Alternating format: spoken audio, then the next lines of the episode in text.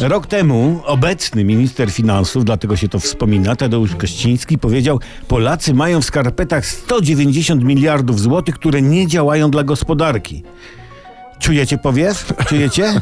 Już wiadomo, że minister finansów będzie nam chciał te 190 miliardów złotych wyciągnąć ze skarpet. Dlaczego w ogóle trzymamy forsę w skarpetach? Otóż Polacy nie ufają instytucjom finansowym. No bo, no, no, no, dziwić się. Wpłaciliśmy do OFE, forsa miała być twoja, dziedziczna, czona nawet. Okazało się, że o, takiego. Za PO wzięli sobie z OFE jakieś 150 miliardów, przy okazji znikli 19 miliardów na jakieś tam działania. Teraz PiS doży na OFE, przelewając twoje pieniądze gdzieś tam, nie wiem, na ZUS, na IKE, biorąc 15% na koszty przekształceniowe.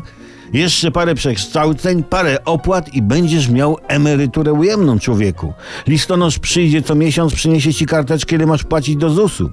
Nie można też wykluczyć, że ktoś wpadnie na pomysł ustawy, że nie można trzymać gotówki w domu i przyjdą do ciebie o 6 rano skontrolować skarpety. Tylko warto mieć uprane. Dlatego, dlatego trzeba pieniądze ze skarpet schować w bezpieczne miejsce. Materac, słoik po kawie z napisem cukier. Dobrze jest zrobić zmyłę, na przykład, i do skarpety wsadzić ze dwie dychy. Nie, nie, nie mają radość, że znaleźli. Bo wiecie, no, no słuchajcie, dajmy na to, wyłożymy te 190 miliardów. I, I w co rząd zainwestuje? W las Rosenzweigowej? No, to już lepiej trzymać kasę w materacu. Mówię wam, kto schowa swoje zaskórniaki do materaca, ten się normalnie ustawi w kierunku Nobla z ekonomii.